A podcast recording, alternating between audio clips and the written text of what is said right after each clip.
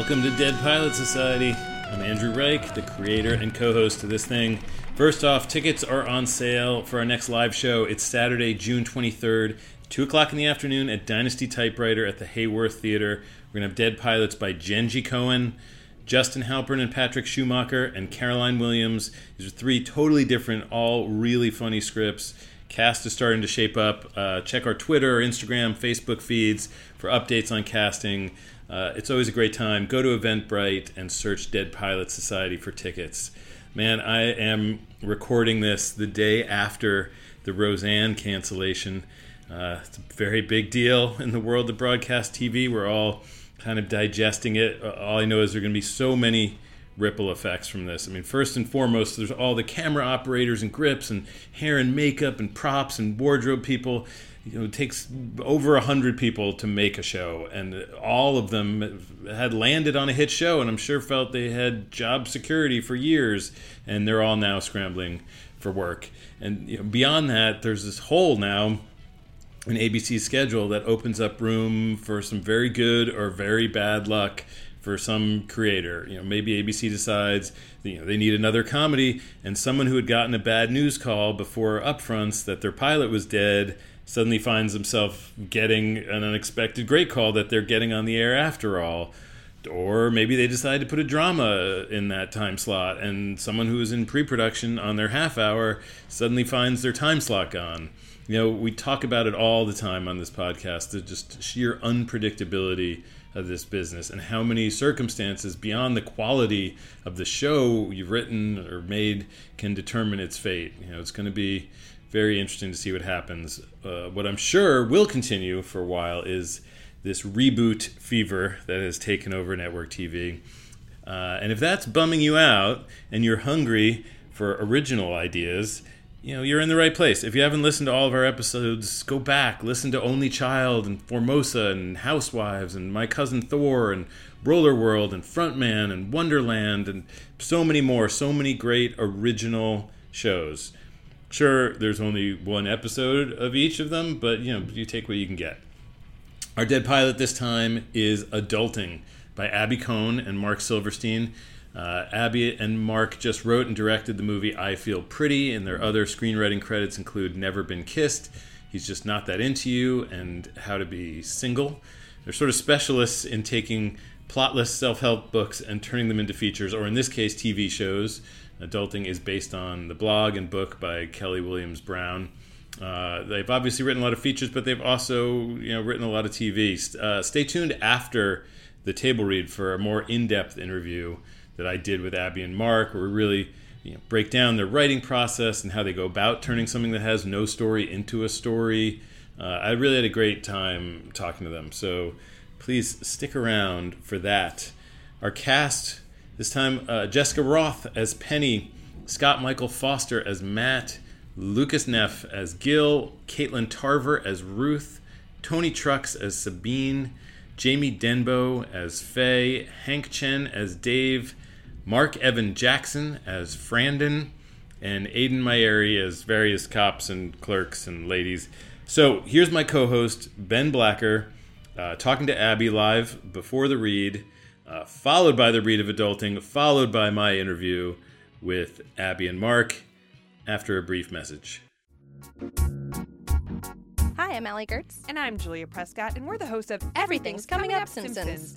Every episode, we cover a different episode of The Simpsons um, that is a favorite of our special guests. We've had guests that are showrunners and writers and voice actors like Nancy Cartwright. I got a D minus, I passed! And we've also had people that are on the Max Fun Network already. Homer wearing that golf outfit is I so funny. It. And then there's when he gets super into golf, he's wearing the golf hat in, in bed. bed. We've had Weird Al Yankovic on the show. I was just uh, struck by how sharp the writing is. I mean, that's no surprise because it's The Simpsons, but I mean, like, you, you can't say that about a lot, a lot, of, a lot of TV shows, particularly ones that at that point had been on the air for 14 years. Find us on MaximumFun.org, iTunes, or wherever you get your podcasts. All right, smell you later. Uh, please give a round of applause to Abby Kohn. let's let's talk for a minute. Is this one on now?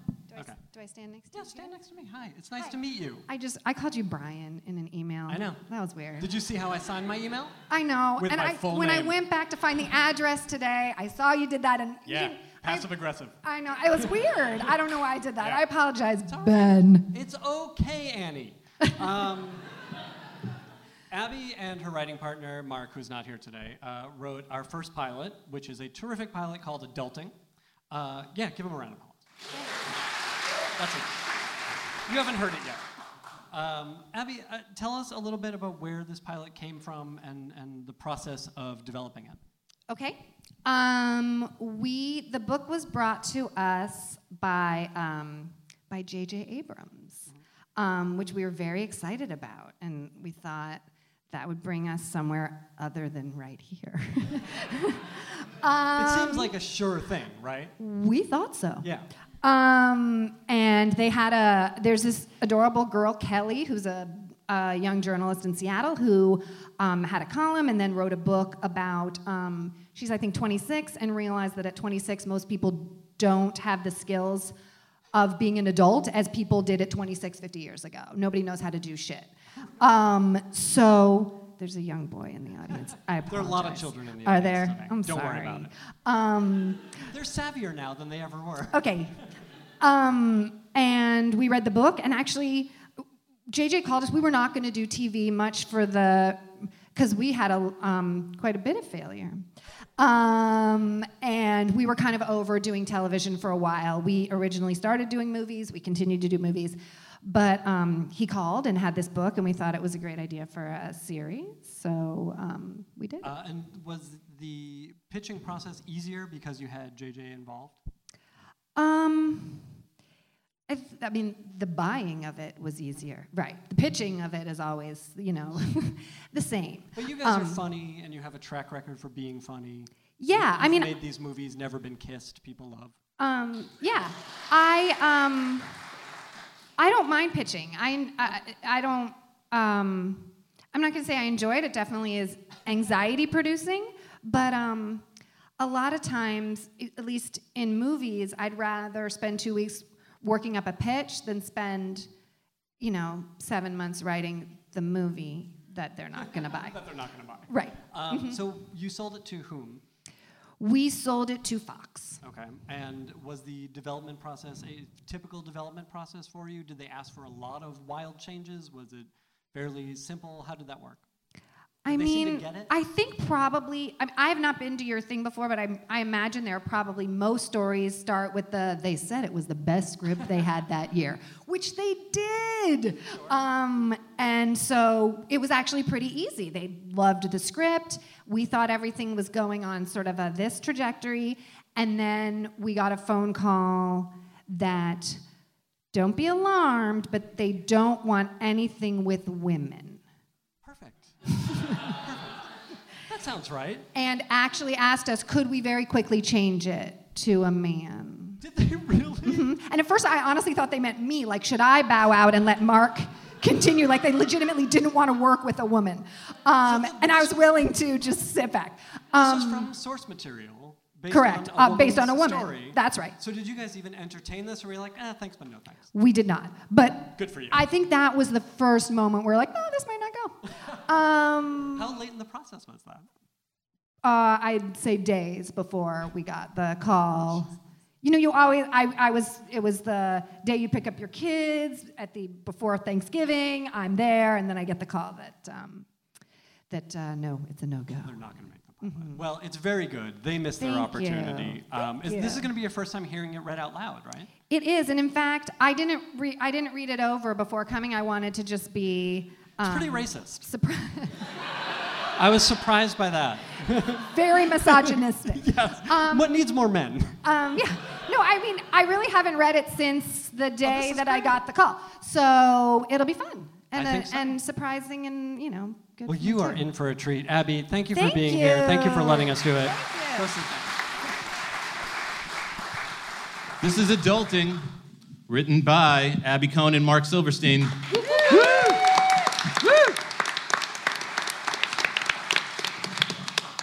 Act one. We're exterior the East Precinct of the Portland Police Department. It's video phone footage. Penny, wearing a cute dress and funky heels, sitting in what appears to be a jail holding cell, talks directly into the camera of her iPhone. She looks exhausted. Her makeup is streaked, her hair deflated. We all assume that being an adult is about making the right life choices, you know, navigating those big, crucial events. But I'm going to posit that it starts with the little things. So here we go. And you gotta trust me on this one. Tip number one make your foot.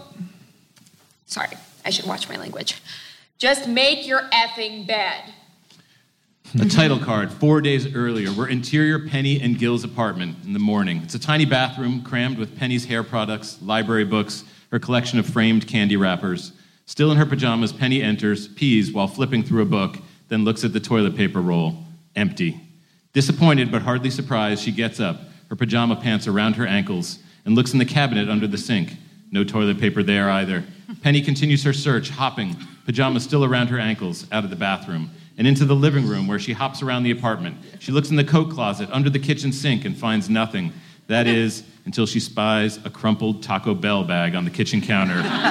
she looks inside and Bingo. napkins. She's elated. She hustles back to the bathroom. We're in the bedroom later. Penny, munching on a Slim Jim, walks into her bedroom to find her boyfriend Matt pulling on his pants. Penny tosses some rumpled clothes off of a chair, sits, and watches him, happy. Don't you think you should be getting ready for work too? That's okay. I can be a few minutes late. My boss is great, but he's kind of a pushover. Admirable work ethic. He goes to put on his button down shirt, which he has neatly folded amid the chaos of the room. But I've got to get in early. I have a new orthotics vendor that. She appears to be playing something on her phone. This is why you're going to be late?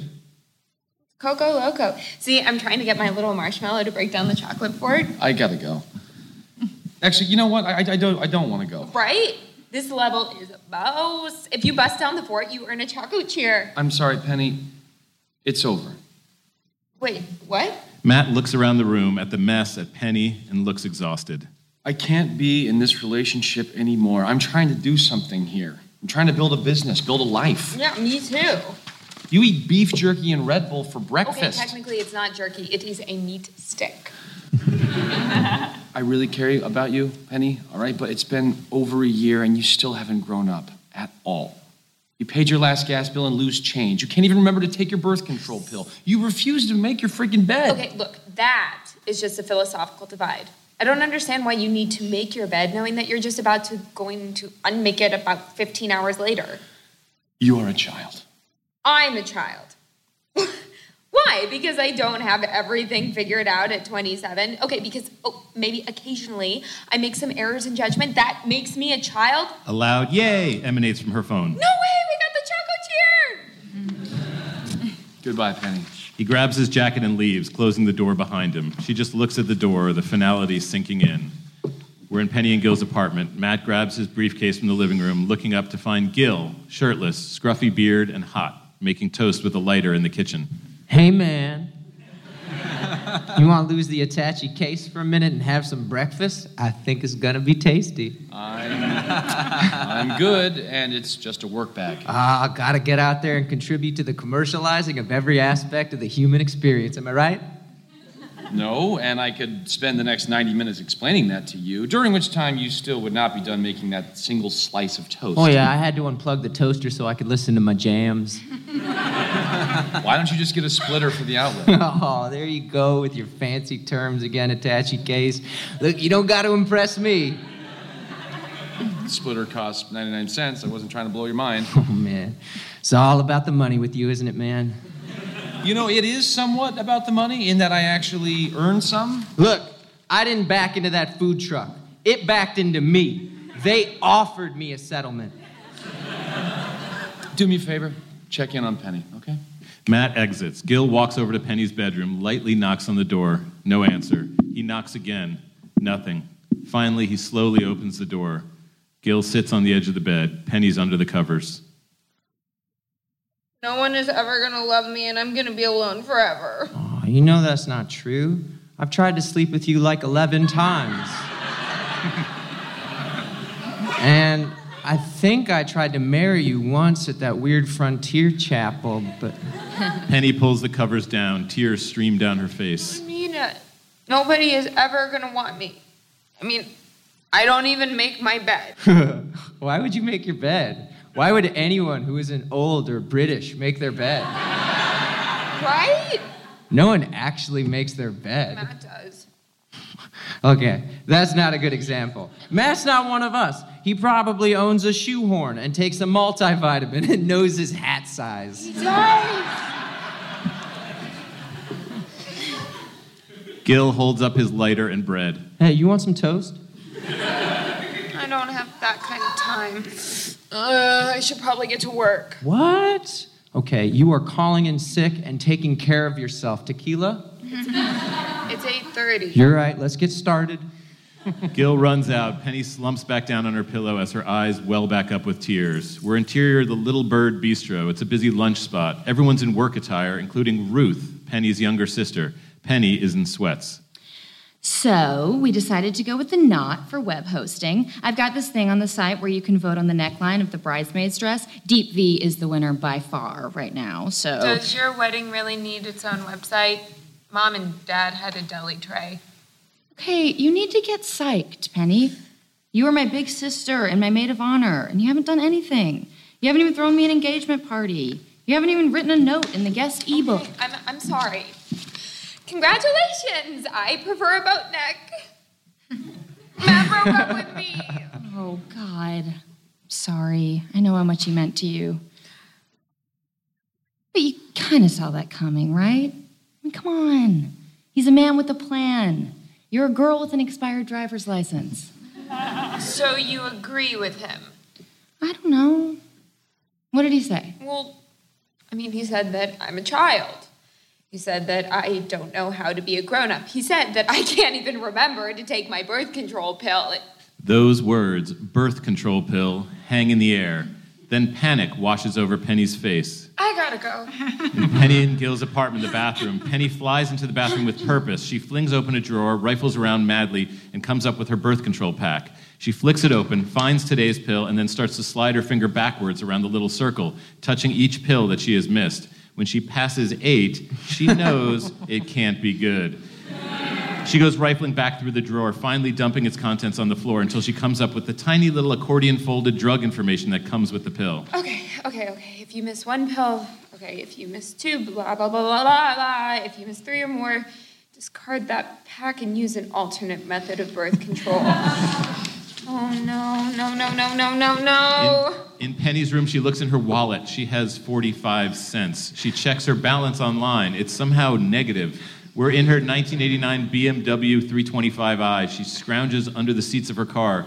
85 cents more. We're in a Walgreens. The counter is strewn with various objects that Penny is attempting to return. She hands the clerk a bag of Doritos. And you gotta take this back. It's unopened. 1188 credit. Yes, nailed it. I will take one of these. She hands her a pregnancy test. I don't need a bag. Now we're in Penny's bedroom. She sits on her unmade bed, pregnancy stick in hand. She takes out her phone, sets the timer to three minutes. Oh, okay, it's gonna be negative. It's gonna be negative. Like, I'm ready to be what? A mom? Clean your room. Don't eat cat litter. Oh, no, no, I don't think so. Uh, I can't have a child. I am a child. Tears form in Penny's eyes. She continues to stare at her phone. Then she closes the timer app, opens her camera app, and hits record. Okay, so, um, zygote? I, no, you know what? I am going to call you Giselle for now, but it's not set in stone. Um, anyway, if you're in there, or even if you're not in there, but you might be in there someday, I'm going to make you a promise. Right here, right now, I am going to grow up. I'm going to learn how to be an adult. For you, for me. It's time. Penny closes her camera, goes back to the timer. Zero. She turns to the pregnancy test sitting next to her. Finally, she opens them and looks. It's negative. She throws the test across the room. Nailed it! She hops up and does a little victory dance. Then she sits down and exhales, the weight of the situation actually sinking in. Things are about to change. End of Act One.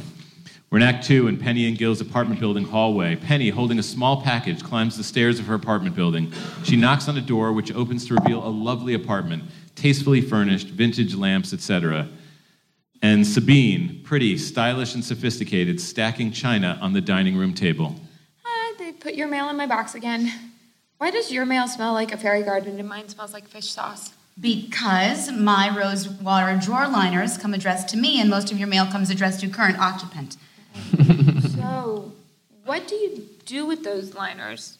You put them in the drawer with your dishes? No, in my lingerie drawer. And this china isn't mine. I rented it for the work party I had last night. Wow. I thought dishes were always a purchase situation. God, I never noticed how rad your place looks. Like, where did you even get those? The um, the, the Curtains? Yeah, yeah, and the the uh, rug. Ooh, and that wooden bird. I mean, I would walk by that bird in a store like a thousand times and never even think about buying it.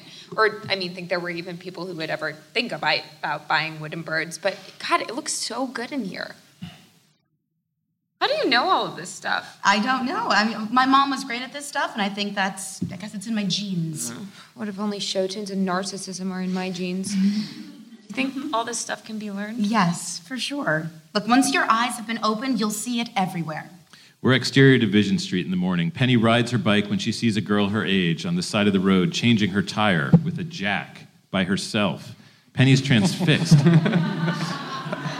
As she pedals by, she gives her the thumbs up. The girl looks at Penny, thoroughly confused. Then we're on Belmont Street. As Penny locks up her bike, it starts to pour. A woman walk, walking by her takes a teeny tiny folding umbrella out of her average sized purse and is under it and dry in seconds. Penny just stands back, nodding in admiration, dripping wet. We're at Stumptown Coffee. Penny waits in a long line. She notices the hipster guy in line in front of her. He has his vitamins organized in a Monday through Friday pill box. She's intrigued. He takes out the Monday vitamin and pops it in his mouth. Huh. Amazing. We go to Perpetual Motion, an intensely serious running shoe store. Penny, in track pants and a polo shirt that says Perpetual Motion, kneels on the ground, eyes at floor level, watching an elderly lady walk on the treadmill. I mean, it's just mind blowing. You know, people are out there doing all of this stuff that it would never even occur to me to do it. When did this start? How did I miss this? I mean, wh- what have I been doing this whole time?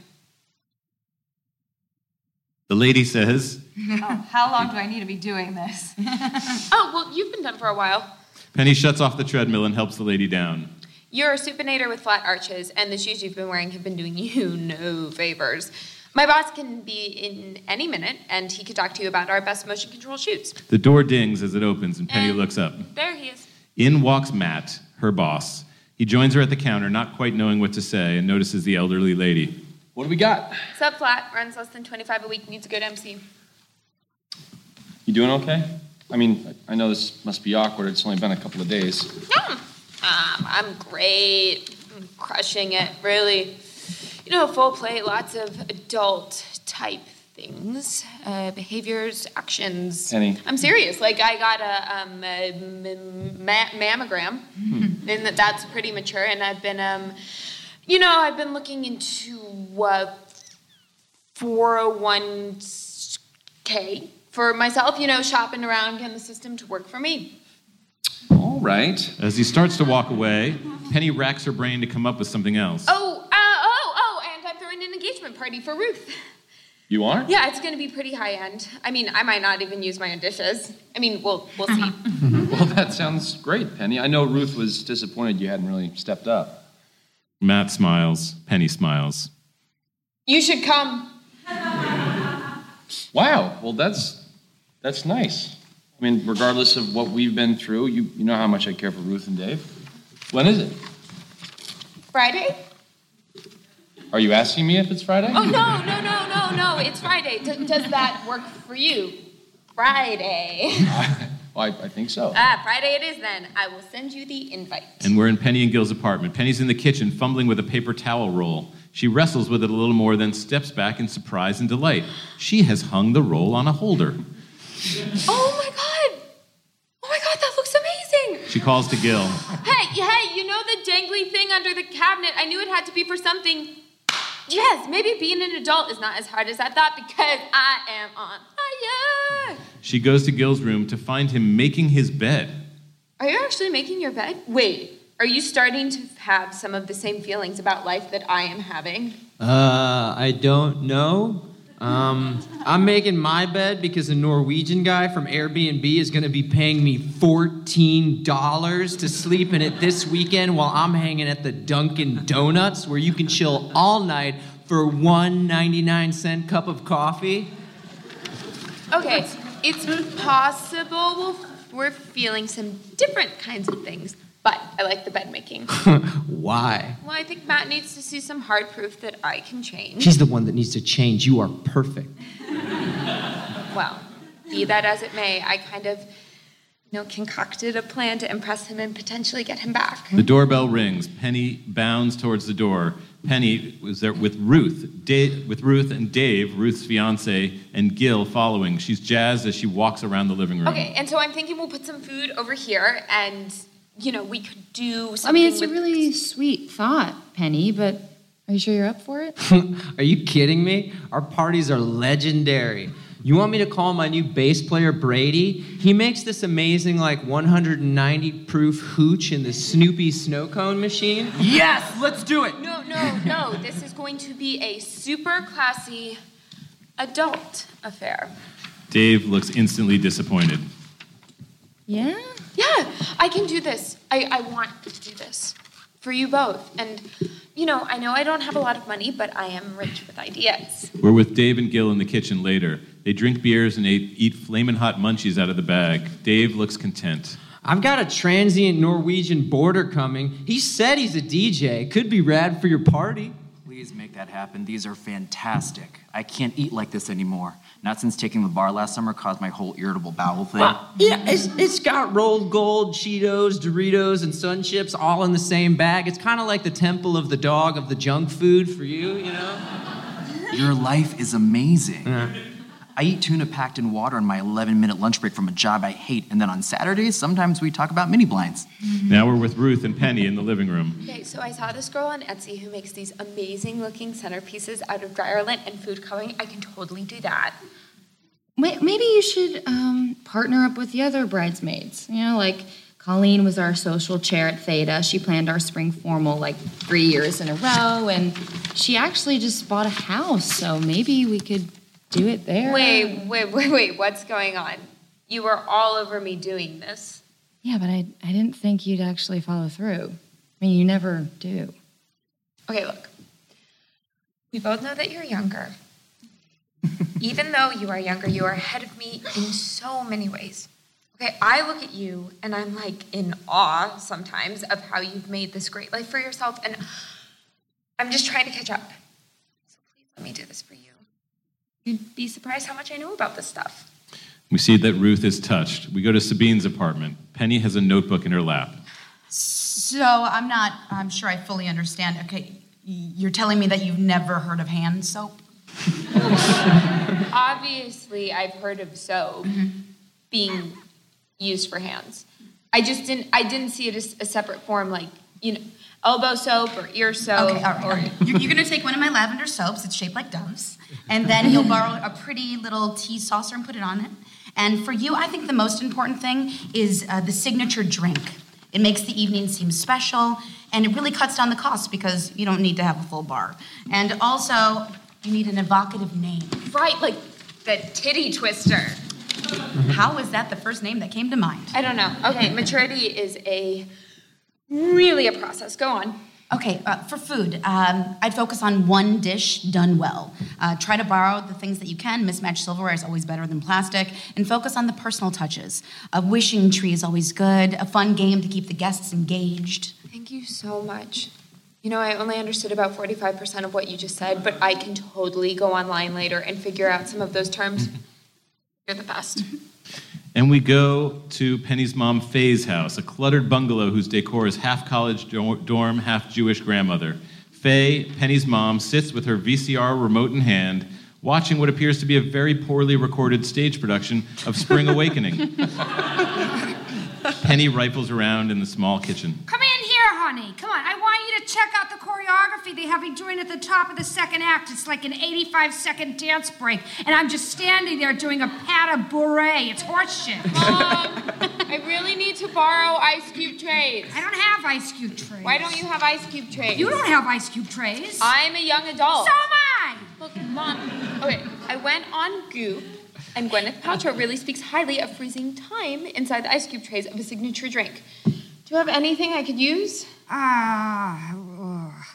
okay. Uh, when Helen got married for the fourth time, Jeanette threw her this naughty party, and I think we all got jello molds in the shape of a giant phallus. Maybe you could use those. What happened, Mom? Why didn't you ever teach me this stuff? What are you talking about? What what stuff? You know, how to roast a chicken or put smelly paper in your underwear drawer or how to, you know, live like a grown up. I I don't know, sweetheart. Martha Stewart, I'm not. Okay. I know. I know. Just just be there on time, okay? And wear a bra. Oh, come on.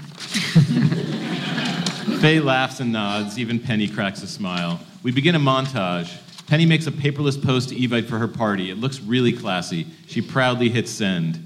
In the courtyard, Penny puts together a wishing tree from a pile of sticks she's collected. She pours water into an ice cube tray, placing a sprig of thyme into each cube. At the running store, Penny checks the paperless post site on the computer. Lots of yes replies, including Matt. She looks over to him as he's helping a customer. He smiles at her. She can't help but smile back.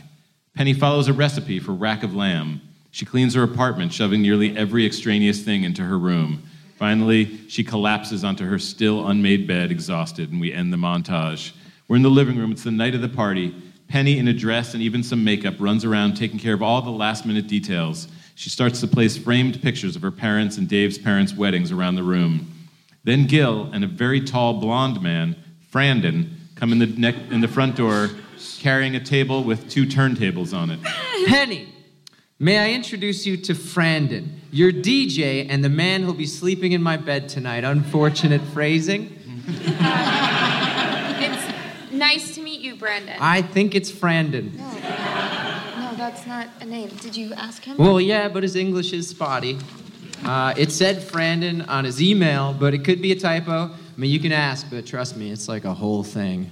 Penny turns to Frandon, who's just been smiling innocently this whole time, trying to follow the conversation. Hi, is is your name Brandon? Nice to meet you, Frandon. No, no, is your name Brandon? That is my name, too. I think it's the pronouns that trip him up. Okay, whatever. Uh, Brandon, this is going to be a very classy party.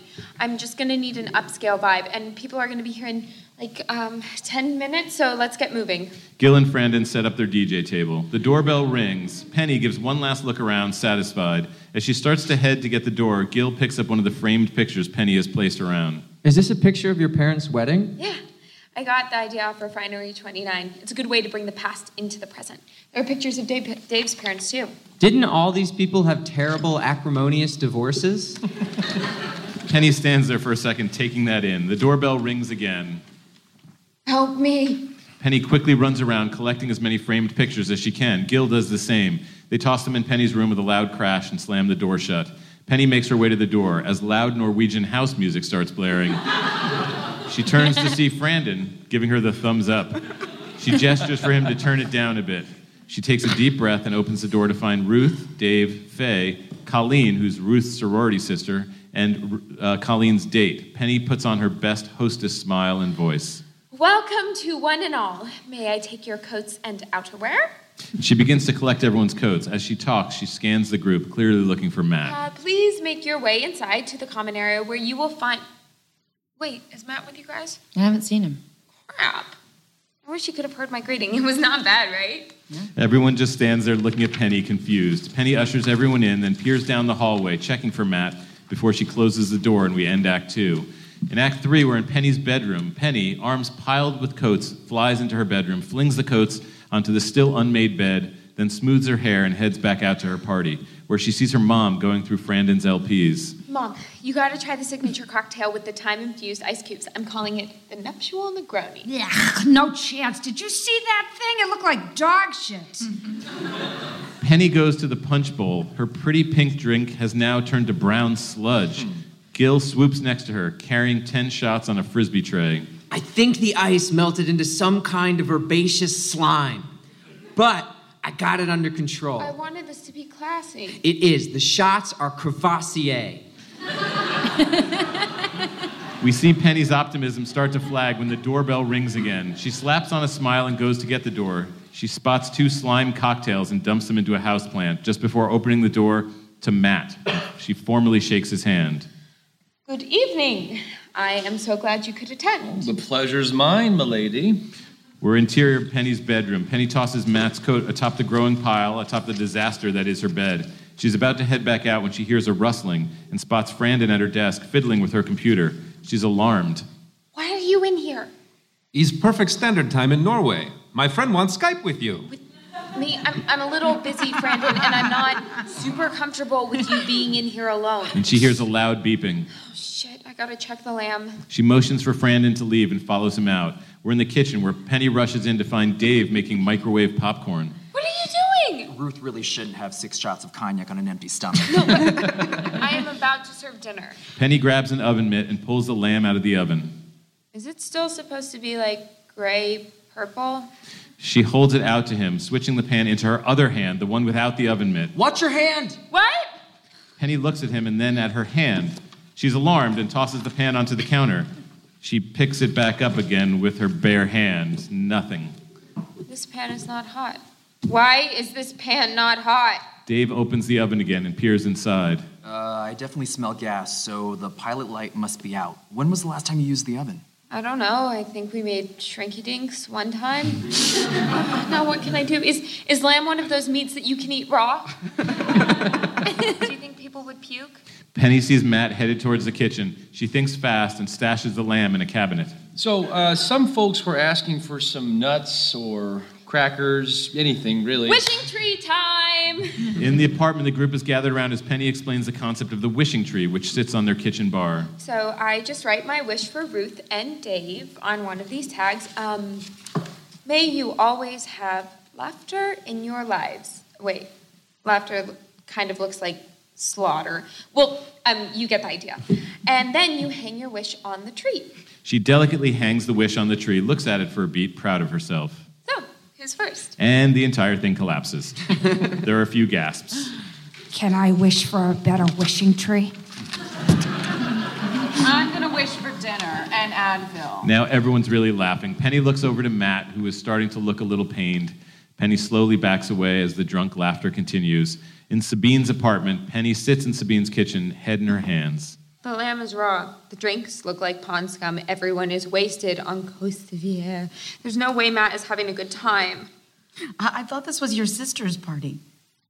Uh, yeah, yeah, right. It, yeah, it totally is. Okay, look, we need some food to soak up all of that alcohol. I'm thinking Greek, some hummus, some pita. Inexpensive, but it'll get here quick. You have a color-coded binder for your takeout menus? For occasions just like this. Now, I'll call this in. You head back to your party, do the party game until the food comes.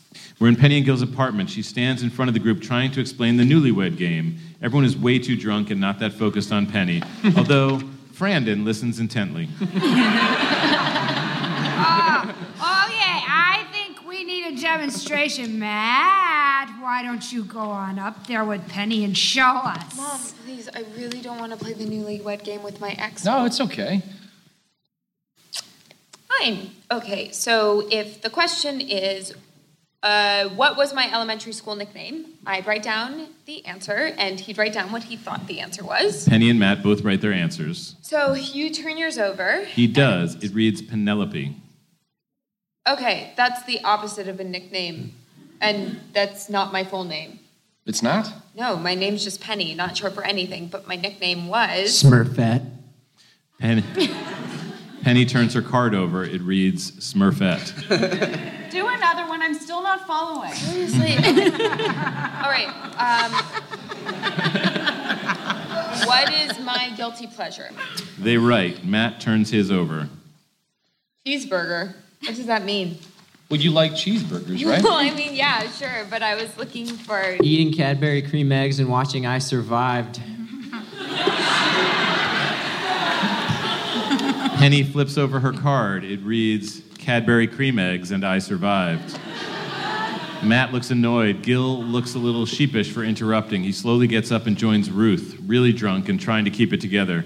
Gil leans next to her, silent for a moment as he watches Dave on the couch, looking at his phone as the party goes on around him. Does he ever have any fun? He works 80 hour weeks and he has 100 grand in student loans. Not everyone gets to follow their dream and be some amazing musician.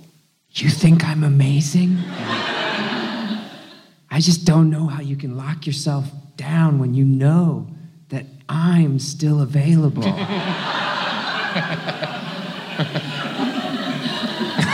Come on. We slept together once. it was a good once. It was a great once. Yeah. You know I'm not the one you want. Gil takes this in and doesn't argue. He then looks over to Penny, who's still struggling to explain the game to everyone. She looks over and catches his eye. Then she mimes hanging herself with a rope. Gil laughs. Penny smiles. As Ruth leaves, Penny comes over and joins Gil at the stove. I give up. This is a disaster. Gil whips out a piece of bread and his lighter and proceeds to make his signature toast.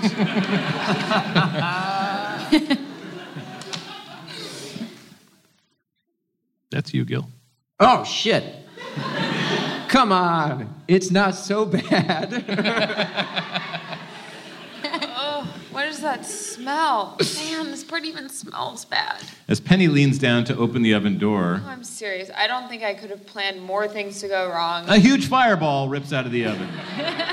Lit by Gil's lighter, it flies across the kitchen, hitting the pile of sticks that was the wishing tree, igniting it bonfire style. The whole party gasps. Thinking quickly, Gil grabs the punch bowl of brown slime and dumps it on the fire, extinguishing it. Penny looks at the scene, nodding. Nailed it. We're in the apartment later. As Penny attempts to clean up the charred brown sludge and sticks on the kitchen bar, she looks up and sees Matt approaching. I'll get your coat. Matt goes to follow Penny to her room, but she opens the door just enough to squeeze in, but so Matt can't peer inside. She emerges in seconds and hands him the coat. Um, thanks for coming. I'm sorry it wasn't. He starts patting his pockets. My wallet is gone. What? No, I'm sure it just fell out. In the bedroom, Penny looks at the pile of coats atop the still unmade bed. She digs into the pile and comes up with all kinds of things a bra, a jar of peanuts, some old Crest white strips, but no wallet. Please, it's got to be here. This party could not get any worse. Penny's search starts to turn frantic. She's fighting tears, seeing the whole night crumble around her. As she wipes her tears, she turns to see Matt watching her from the doorway. Still not making your bed, huh? Penny's face falls, devastated. Before she can even respond, Frandon slides by Matt to retrieve his drink. You left my beverage when she Skyped with you. Matt looks confused. But Penny looks at Frandon. A light bulb goes off. When you were in my room before, did you take a wallet? You did? No, I didn't. but when I say you did, it's like you saying I did. I did. You did? Yes. I knew it. Penny takes Brandon by the arm and pulls him back to the living room, past everyone, and shoves him into Gil's room, shutting the door. I'm sorry to have to alarm you all, but I think there has been a crime committed here tonight. Brandon just confessed to a theft, and I think that we had the best detain him until the authorities arrive. There's a pounding on the front door, and we hear a policeman. Open up, Portland PD. Everyone looks at each other. That's weird. Faye goes and opens it, revealing two uniformed police officers. Who is responsible for this party? Uh, technically, it's me, but the party in its current state does not reflect my initial vision. We've gotten several noise complaints from your neighbors. We need you to turn down this music. Oh, oh, that! Of course. Uh, now, thank God you're here. We were just going to call you, but Penny tries to open the door to Gil's room, but it's stuck. sorry, this sticks sometimes. As she jiggles the handle nervously, Frandon starts yelling from inside Gil's room. Help! Help! Hostage inside! Oh, No, no, no, no, no, no, no. no. He's not, it's not, he cannot possibly know the definition of hostage. Cop number two tries to open the door. It's still stuck. Then, out of nowhere, cop number one runs full speed into the door and knocks it off its hinges. Frandon sits on Gil's made bed, looking quite frightened. As cop number one goes to him and wraps him in a blanket, cop number two takes Penny by the arm. We're gonna have to take you to the station and figure this out. Off Penny, looking around at the mayhem her party has become. We're in the East Precinct of the Portland Police Department. Penny sits in a holding cell where we saw her in the beginning, her hair a mess, makeup streaked down her cheeks from crying. She watches as the cops battle through the language barrier with Frandon. She then sees cop number one and Dave enter, the cop holding a plastic evidence bag which contains Matt's wallet. Penny's eyes go wide. Dave heads over to Penny.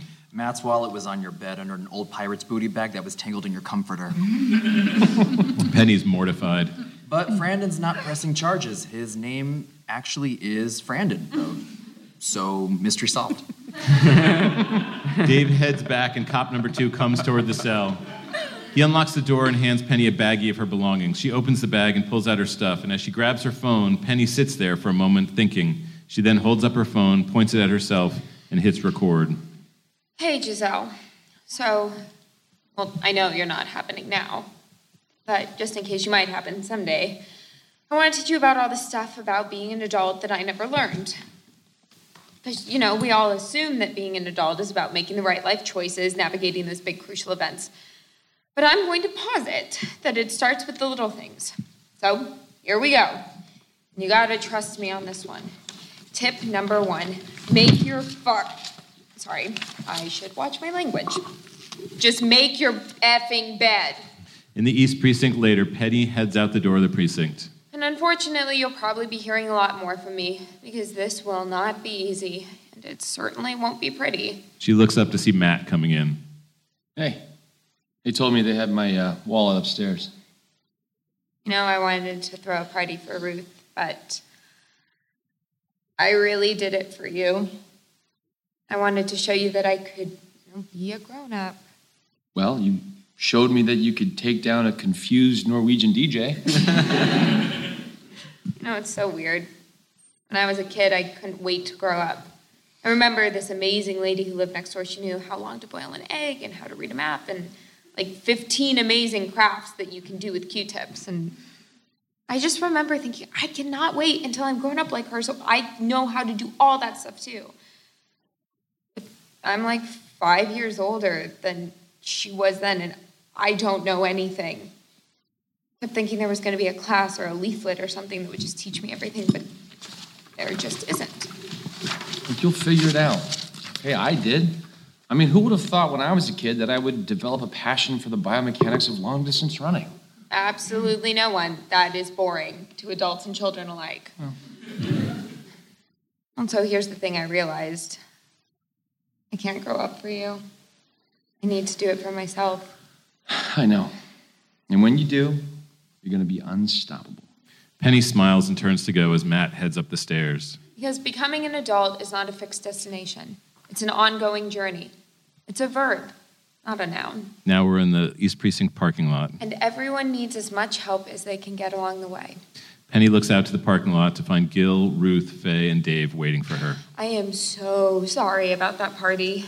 Are you kidding? It was epic. Dave and I were wondering if the wedding could ever top it. Penny smiles as Ruth envelops her in a hug, and we're back in her voiceover. The truth is, the harder you look, the more you realize. No one has this adult thing on lockdown. Everyone is struggling every day trying to figure this thing out. Penny hugs her mom, then Gil, and then Dave. We're in Penny's room. Penny enters her bedroom and, though exhausted, makes her bed. She stares at it, all nicely made, and smiles. One tiny step at a time. Then she unmakes it, gets in, and turns off the light. End of show. Welcome, everyone, to the live wrestling spectacular in Los Angeles. So far, the world's most boring wrestling podcast has been destroying the competition. Isn't there anyone who can save us from this travesty? Wait, could it be? It's Tights and Fights, the perfect wrestling podcast.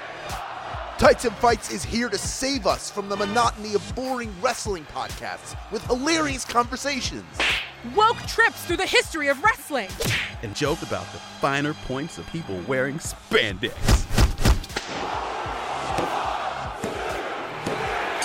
What a match! And the Tights and Fights podcast will be back every week. Thursdays on MaximumFun.org or wherever you get podcasts. Please, these hosts have families. Tights and Fights, Podcast. Tyson Fights. Okay, I'm here with Abby Kohn and Marc Silverstein. Thanks for being here. Hi. Hi. We're here to talk about adulting. Yes. So, this started with a book. Yes. Um, It started with a a blog, a blog that, became, a book. But Right. did you were you aware of the blog, or just did you become aware of it? At the We- it was book just sent to us, yeah. the book was sent to you. Yeah. Yes. And you guys are sort of really the pros at doing this how-to book into Yes. film or television. Very small niche that Yes. carved for But ourselves. you are the king and queen of it. If you have a book with no story, Yeah. send it to us. But that is the skill. So, so the, the book and her Kelly Williams Brown. Yes. Um, is a how-to book really about how to be an adult. Correct. Yeah, yeah, and we we can't take credit for finding the book. It was a book that they had a bad robot that they had already optioned and sent to us. And I think at the time we were like, we don't want to do TV. I think we'd already said no TV. And that was just because you'd been burned too many times. Yeah, we have had our heart broken and we were just done. Um, and then we're just like such pussies. And then J.J. Abrams called us and we're like, yeah, okay, we love TV. Right. Hard person to turn down. Yeah, Right. literally called, and then uh, they said just come in and meet, and then he was in the meeting, and it was like, Of course, well, we're we're gonna gonna, do gonna do Let's- this. Totally. Yeah. yeah, we have no backbone. So how does it work? Having I've never done this and it seems super daunting to me to read a book that is a how-to book and figure out how to make a story out of it. Well, I don't know. I think this one actually had more um, raw material to pull from than other stuff that we've done. Like she had some really funny little stories and snippets and ideas. And did those, some of those get Some of used? those did a get lot of them did, yeah. yeah. For instance, For instance, the Taco Bell napkin when you run out of toilet paper. That was something that was in, maybe even in the in the blog. Yeah. But like, I mean, versus he's just not that into you. Where I don't think we took a story or a beat or an. In, I mean, we You took a title. We took the title, and that's about it. This we there was some. I mean, there was no. There were no characters and relationships and anything like that, or jobs or any clues for how to arc this into a story. But there were some funny beats that we could steal. Yeah, and I think even more so for the pitch of like what the show was going to be in future episodes, we took a, some of Oh, her that's things. true, yeah. That you know, for like five episodes down the line, you could build an episode around this kind of thing. Yeah, it was Mhm. useful for sure. And I think it was a combo. Also, when I um, first lived without my roommate or without Marc, or whatever, I got my first apartment um, in West Hollywood um, because I knew a gal who lived upstairs.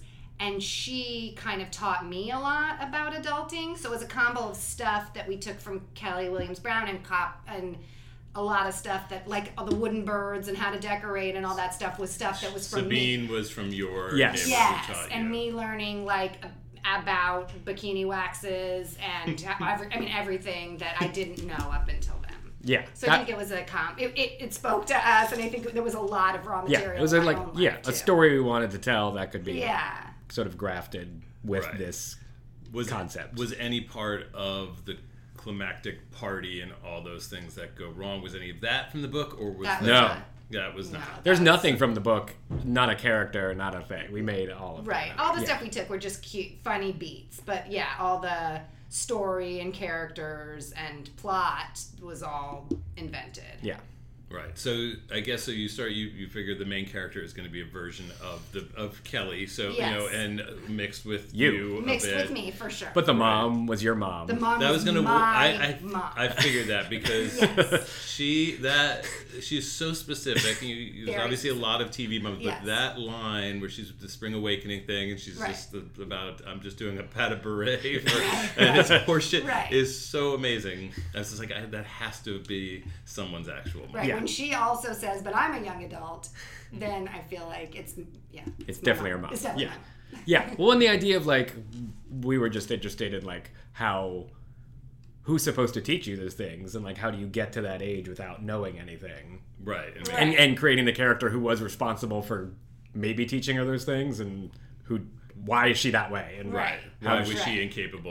And exactly to- Right. yeah which is how your mom is Totally.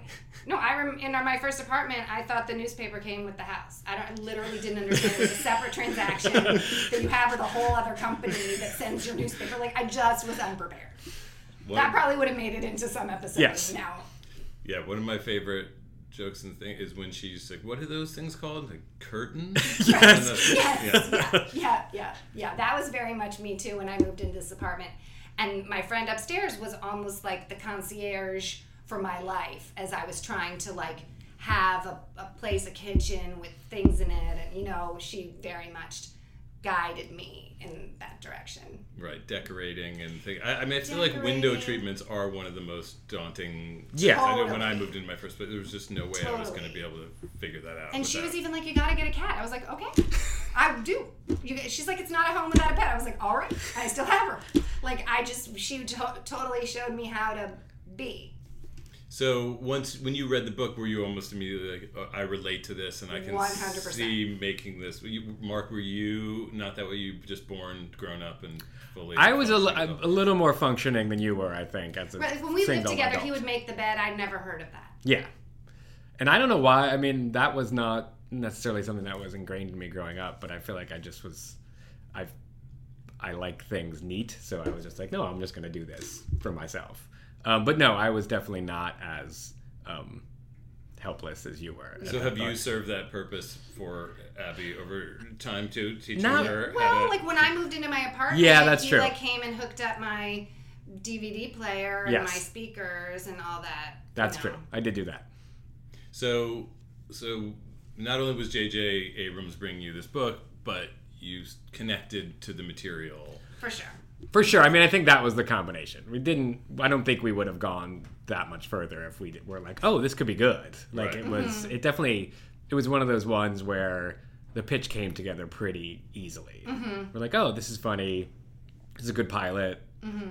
It was a really fun, you know, twenty minute thing we put together to take to the networks that felt like like enjoyable to tell people about. So Right. then you know you're like, oh, this is good. Yeah. We, it wasn't painful at all. And when you were pitching it, how much of this pilot story did you know at that? None. point? I don't think we knew. No. We didn't have it at all. It was one of the. I think the make your bed idea was one of the episodes, Mhm. but it was not. It was not a pilot. We didn't pitch a pilot.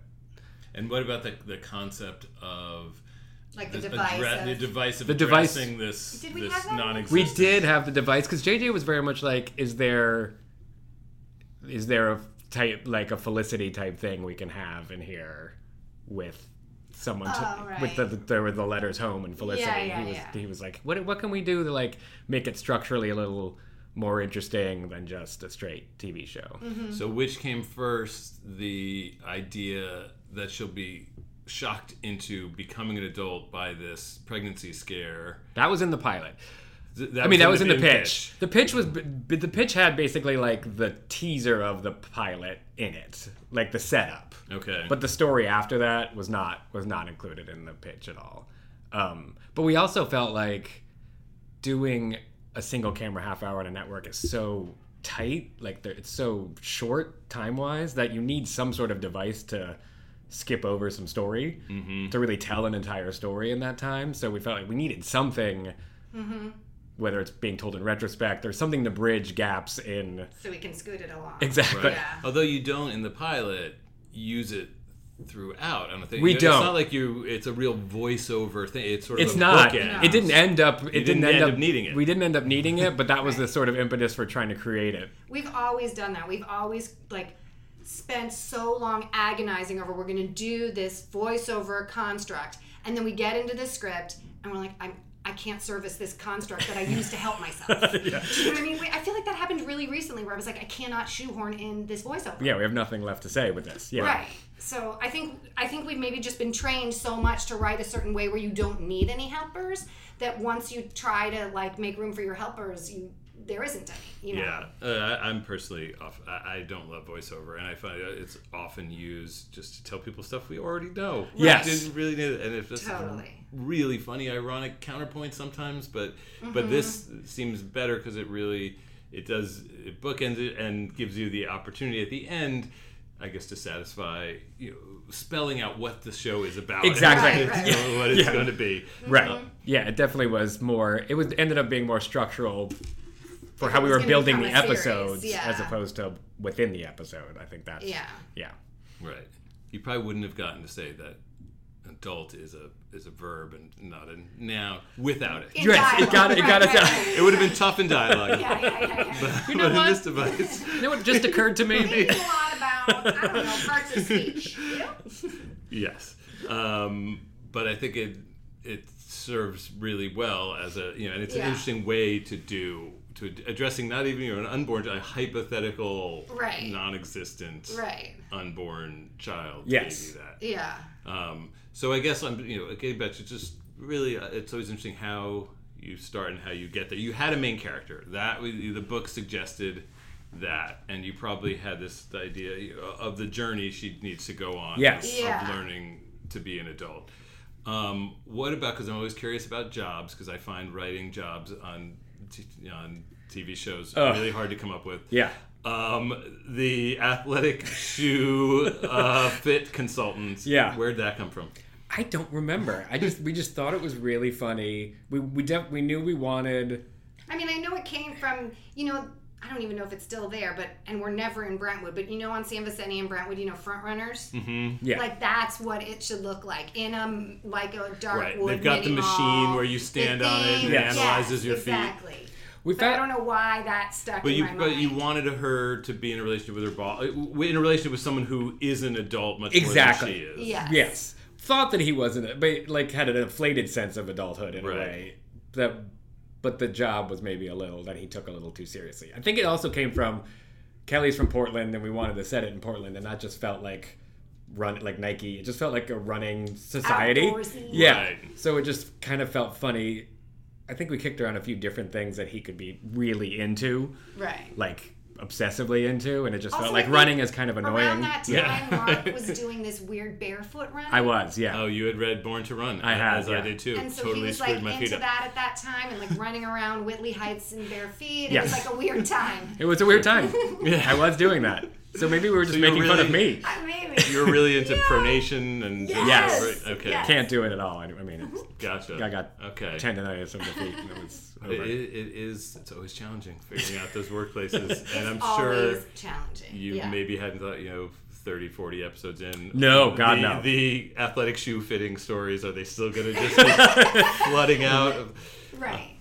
But I think we had assumed she wouldn't be working there, so it wasn't going to be. So it was part of the show was going to be her figuring out what, What to that do with her life. what to do with her life. So And I always feel like, I mean, I in network development, they always keep using words like engine and stuff in terms of the workplace. And from the time I was a little kid, I always waded through the workplace stuff to get to the good stuff, you know? So I never. I know they say that to me and I do it back to them because that's what they are saying I have to do. Right. But I never really feel that that's the engine. It's like it's going to create any stories. yeah, I, I find if it's not a that. workplace show, then you don't care about the workplace. No. That's what I feel Yeah. like, and I never really, and I don't love workplace shows. So for me, I never care about the workplace, Yeah. and so it is just for me, it's just to service that. But if you don't love the character and the, the relationships, and you want to be there all the time, and the workplace is just a place for that to happen in a different set that you already own, then I don't know. For me, it's never been. Yeah, and we were also re- interested in exploring like the idea of. I mean, usually you have characters who have dreams, Right. Right, but like the the idea of like, what if, what if you're not that great at your dream? Like, and we had this stuff about drawing and what she wanted to do, but like, we're gonna we were considering exploring that as a thing. It's like, that's not for me. Like, I'm not an artist. But then what am I? Like, what do I just get a job? Do I like how do I be an adult if I'm not this like snowflake that I was taught that I was this really special person? What if I'm just someone who needs to get a job and like Right. get their shit together? Right. And how does that how does that process go Right. for someone in their early 20s? Right, because I think we're used to that in film or movies, like the flashback to him doodling parachutes, and then that, ki- you know, he become he's into aviation. He has to become an aviator because he doodled the parachutes. Right. You know, and and I feel like in movies and TV we're so used to that, but there is a version of the kid who doodle parachutes, and he then he grew up and he like I don't know I like parachutes, but I don't know I'm gonna become an accountant. Yeah. Do you know? And I feel like we don't get to see. Not everyone has the passion that Yes. they discover in childhood. Or they might still have the passion, but like the parachutes didn't work out. Right. Do you know what I mean? Like that happens sometimes, and it's okay. And just you know, I feel like And that was the mom character too. Was sort of a, a Uh, emblematic of that of this person. Thought who, she was like- gonna be a dancer. Exactly, and just kind of like never figured anything else out to do. Right. And, And yeah. doing community theater productions Exactly. of Spring Awakening. Still holding on. Yeah. yeah, yeah. Like so did you have a tale. sense of where Penny was was going to go? How much did you pitch in terms of her journey and where she was? We honestly didn't in specific. I mean, we knew that we wanted the first season to sort of lead towards her getting some sort of actual job, but we didn't didn't really pinpoint what that was going to be at all. No, we didn't. I mean, I think the first season was really taking uh, each thing. You know, it was going to be like that: make your bed, roast a chicken, you know, whatever it is, change your oil. Everyone is going to be a thing, and the story unrolls out of that. But I don't think we pitched like the end point of where that season would be, other than she'd be able to make a chicken. And right. Change the oil. But it, was, it was conceived in that way that each episode was one specific One task. specific, specific adult thing, Yes. adult skill. thing one should know. Yes. Okay. Write a condolence letter. Do a thing. You know, all these things that. That's what it'd be shaped around. Yeah. Yeah. In a sort of my name is Earl. Exactly. of Yeah, yeah. I think we did talk about that. Yeah. Yeah. yeah. Which I still like now that I'm talking about. it, I'm like that could have worked. Yeah. Like it totally could have. Yeah, because you also have because that's you also have a love triangle, which Yes. was Mhm. gonna be a, s- Yeah. A big story part of the show, yeah. Yeah. So it's not like these things would be standalone. Oh, it's just No. a roasting chicken. During that, You'd, you would you'd- be you'd filter the stories through that. Right, and yeah. we'd have the sister and her husband who are supposedly like the the people who did get their shit together and are adulting and how they would slip and the people who didn't and how they would sometimes be able to you know leapfrog them and the boyfriend like we'd have all those i think we'd be able to filter all of those ideas through the mom through the, everybody who's at different stages of having it together right yeah. Yeah.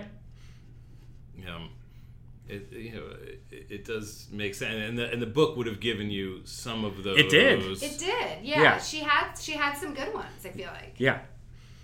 She did.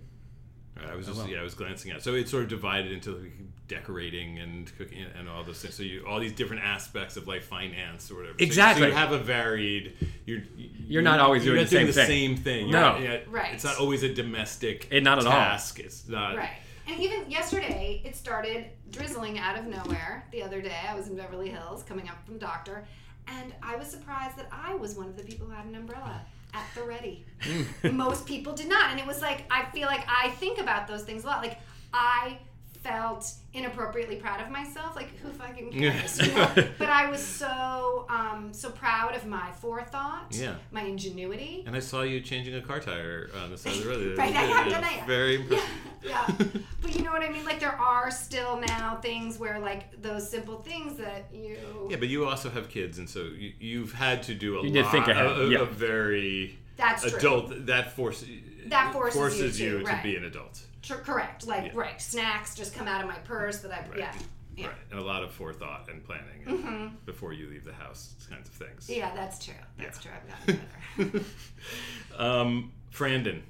Frandon. Where did Frandon? Where, what i point is think that? i was like i misheard you you did literally. You did. That's what it was. I- i think you were saying brandon Yes. and then Those are my favorite kinds of that and happen. then we were just like that is so funny Yeah. Yeah. Definitely was that. But but the idea of that was in the pitch for sure. Just Brandon. even no, not well, not enough Brandon was, but just the idea that that The Gil was Gil was Yeah, yeah, Airbnb yeah, yeah. his room, okay, like as an example of like how you know fly by the seat of his pants he was trying and making money and not that concerned about having a Right. job. I That- love the plan. I was just gonna hang out at the Dunkin' Donuts or. Exactly. you know, it's a foolproof plan. I don't need. I don't need the room. Right, I can right. The yeah. extreme of non-adulting, but you can still like he's getting by with those kinds of plans, like using his car accident for as his plan. Yeah. You know. Right. So, so that idea came before the name. It wasn't all driven. By the by name was in the Wasn't script. driven by the name. No. No, no. We didn't. We knew it was going to be Airbnb to this weird European. Yes. And then other than that, we I don't think we knew much more than that in the pitch. No. He was gonna DJ. We knew he was gonna DJ. That was the that was the like a weird, yeah. Yeah. And did you, in terms of the the dinner fiasco, um, was was that done working backwards from we want fire and No, or it, that one did it all kind of that happen it step came by step? together weirdly through we had we had set up in the in the outline in the initial draft the the wishing tree and the punch and the oven randomly and written a draft of it and none of that stuff happened at the end and they just wanted that was a note like That was can, a it- note, can like it a can it bigger crescendo more Can it be fiasco. sure? yeah, we and we had these act. things and we were like all right these Yeah. three things work together yeah. So originally the punch was didn't become pond scum. It did. oh, It that did. happened. But- but that was the end of that story, That was basically. the whole end. It So was you- thing just kind of there was no failed. fireball. No. The There wishing was no tree didn't fireball, catch on right. fire. And I remember No. thinking about it, and we are like, "That's too much." You know? I was like we have them all yeah. Yeah, the oven wasn't working. Like that was in the script. Yeah. The cold, the the raw lamb. The It was raw all in the script. there. That was all right. That was all in there before the the big fireball. And was that make the big third act event? Um, was that one of the bigger notes that Yeah. you got? That It was, was kind of the the only biggest- one. that was the only note They- I Yeah. got, I think. They just wanted a bigger ending. Just Yeah. a bigger crescendo to the to the party Yeah. disaster. She wanted they wanted her to fail kind of more spectacularly. Yeah. yeah. I mean, like most of these things, I guess. Right, the development process was really easy, and everyone was really happy to, from our failed project. you know what I mean? I'm sure you hear Yeah. that every time. Like we were the go-to guys. Yeah.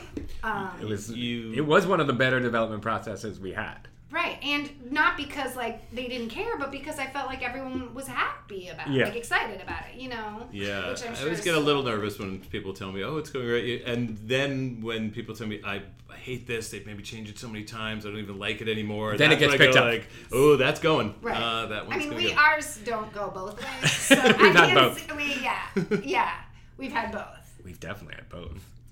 The last two were Like some of them, you're like, this just doesn't even feel like it's in the mix, and it wasn't. Do you know what I mean? Like, no surprise, it wasn't in the mix. Yeah. You know, like you're feeling that thing. The like, call is not shocking. Things are happening. Or and you're we didn't even get a call? Did Right. anyone read it? right, that's happened too.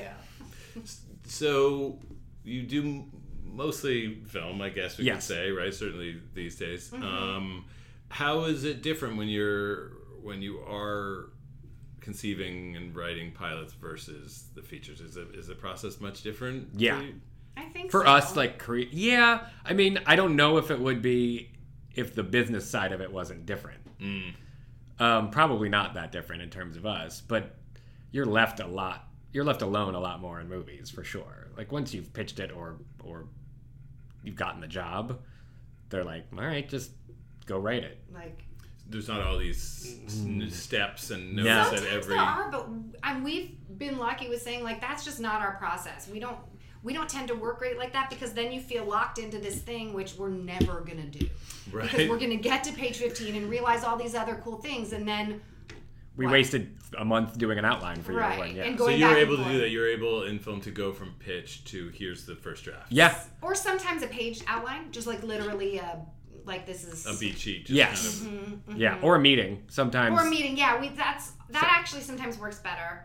Um and they'll and there'll be like three headlines based on your pitch of like look out for this and this part Right. maybe we could dig a little deeper there and whatever but it's not it's not like i mean that's the worst for for me I, well, I think you probably agree the outline well the story area and the outline process now of network pilots is just it's just brutal Well, and for me, I have a It very just kills hard time everything. with being like, we just don't know if it's funny enough to on an outline, yeah. and I just don't. I don't. i agree with you i don't I- i don't know yet either It's an outline, Yeah. right? So I guess that part of it, I start to become. It's a very problematic literary form. The Yeah. the screenplay teleplay outline Right. it really is um, because you can make things sound like they're going to work in an outline and, Yeah. and they don't. And, and in the, the network TV process, you you're given almost more time On the outline. than you are in the script, and you're mm, even at the end of that outline process of getting everyone on board, you're you're still at, at square one. You know, Yes. you You're still don't writing know to if any of it outline is going to work. You're not writing to Right. set yourself up for success. Yeah. Right. So I think that part is frustrating, and I think, I mean, in movies we will outline for ourselves and start writing and be like, shit, this doesn't work. Let's go back and, re-. but we don't have to do that and then have the whole the whole. And you're also sheet. not worried. Oh, but wait, they saw We this told in the them, outline. yes. and they're, they're expecting this, and do we have to do it? And we've done. I mean, we've written a movie where we got to like page seventy-five, and we're like, no, go back, re-outline, rewrite. They never have to know that, and we worked our asses off still, but they they just didn't need to be part of that process. I feel like it would be so much slower and more complicated. And so, what is your process together when you're writing together? Are you in that room together the whole When time? we outline, for sure. When we outline, we kind But of it's our have to version of an outline, person. right? The outline you're doing for you, for ourselves, Yeah. right? Which is not, um, you know, it doesn't take slug line by slug line and describe the scene. Right. Um, you know, we outline, but we do have an outline of like every ten pages where we'd like to be, and like salient details as we go. And I'm keep a psycho thing taped to the desk with those lines and then I start scribble scrabbling in ideas and then it just turns into like a crazy taped on thing and that becomes what we work off of and then if I want to work at home I have to take a picture of the thing and it's the whole thing. Yeah. And so, are you writing scenes separately and bring them to each other, or you're writing them together? Or? Not neither. We I- don't usually write scenes together. No. That doesn't usually happen. I mean, unless, I guess, unless it's like we're doing one of those multiple story arc things and we can't figure out how to get stories crossing or, you know. Right. And in those instances, like with He's Just Not That Into You, we would write, we'd separate stories and say, like, you take that. Or rewriting sometimes. We'll go Yeah. through and like, what should we do to this scene or how should we fix their notes or whatever. I feel like that's the only time we would sit there and look at a scene together and try to, you know. Right. But usually it's more just a bounce back and forth thing where if one person's writing, the other person's not. We haven't outlined like deeply enough to go ahead to be like you take this scene and I'll take one further ahead. We don't. Right, we, don't can't do, do that. that. You don't do that. No. No. And I think I probably like get more upset if Marc rewrites me than he gets when I yes, for sure. Right, like I'll call him immediately and be like, I don't understand why you. He's like, you rewrote every scene I. wrote. why would you care if I took out that one word? Like, how would I know that was important? Yeah. But yeah, that's that's pretty been a that's been a consistent process for us since the beginning. You mean me rewriting you, or No. Are doing it? Are doing it that sort of like bounce back and forth Yes. way. So you figured it out early, and it worked for you, and you've stayed. That part of it, yes. Pretty much, yeah. But it's not. Oh, but it, again, sometimes it changes if if we're doing two things at once, or right. if there's a rewriting process, then someone might be doing more of Mm-hmm. that than the other thing, or that that that changes depending on what we're doing. But like in the in the you know the process of actually just writing one thing, and I don't think it's changed that much since the beginning. No. And Marc has more tolerance for like weirdness in stories, stuff that's like Yes. kind of tangential and I don't feel like fits. Yes. And I think I have more tolerance for like something that I mean he would be like more schmaltzy, and I think it's sentimental and you know sweet. Right. So. so we balance each other out in that Yeah. way. Yeah. Um, what are your feelings about TV at this point? Are you feeling like you're you're gonna? I think we're like at an interesting place. Just uh, you know, we just wrote and directed our first movie, Right. um, which was just an insane experience, just totally insane all around. A year of our lives just like running a sprint for a year. Um, so now I don't know what. I mean, I feel like that was something. I feel like normally, if you answer that, our answer to that question is, we would do TV, we would do whatever, but what we really want to do is like try to direct our own movie. And now that you've done We've that, done now that. that we've done that, Right, now. I don't know what, our, what we want to do. If we want to try doing some TV in some more non-traditional way, um, in some like limited series kind of deal that feels kind of like a movie, or I don't know. I don't know either.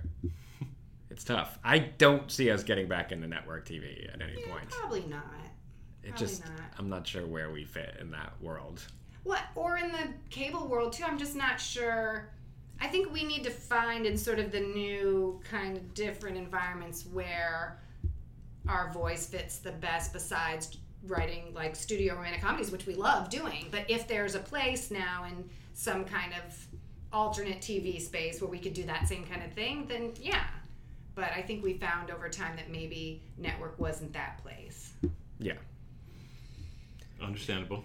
Yeah. Um, was there anything when you heard this um, that struck you either way that was just like, oh, that that was better than I remember, or oh, if I hearing it out loud, I would rewrite that. Anything that that really struck you hearing I mean, it? just some dated stuff like her playing the candy game. I was like, oh, um, that is not funny. Um, but like most things, I think that you worked hard on and that you were proud of at one time. When you, I mean, when I heard it, I think this is why I find TV so painful because I do feel that there are things that like I'm the same as every other TV writer who's put no less effort into that thing than the thing that did go or the movie that made a hundred million dollar whatever but all of these things for whatever reason are just you know dead and and discarded. Yeah. right so i think that part i find still like somewhat painful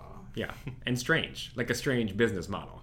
yeah i mean then it starts me thinking i'm like what about that show we the camp show that i loved that one what happened to that you know it was like there's so many things and then we did some we did a crazy one at abc that i'm like what if we could redo three peats or you know there's so many things like ideas that were no less worthy they just Right. I mean, we had like seven years of overall TV deals where we were writing two pilots a year.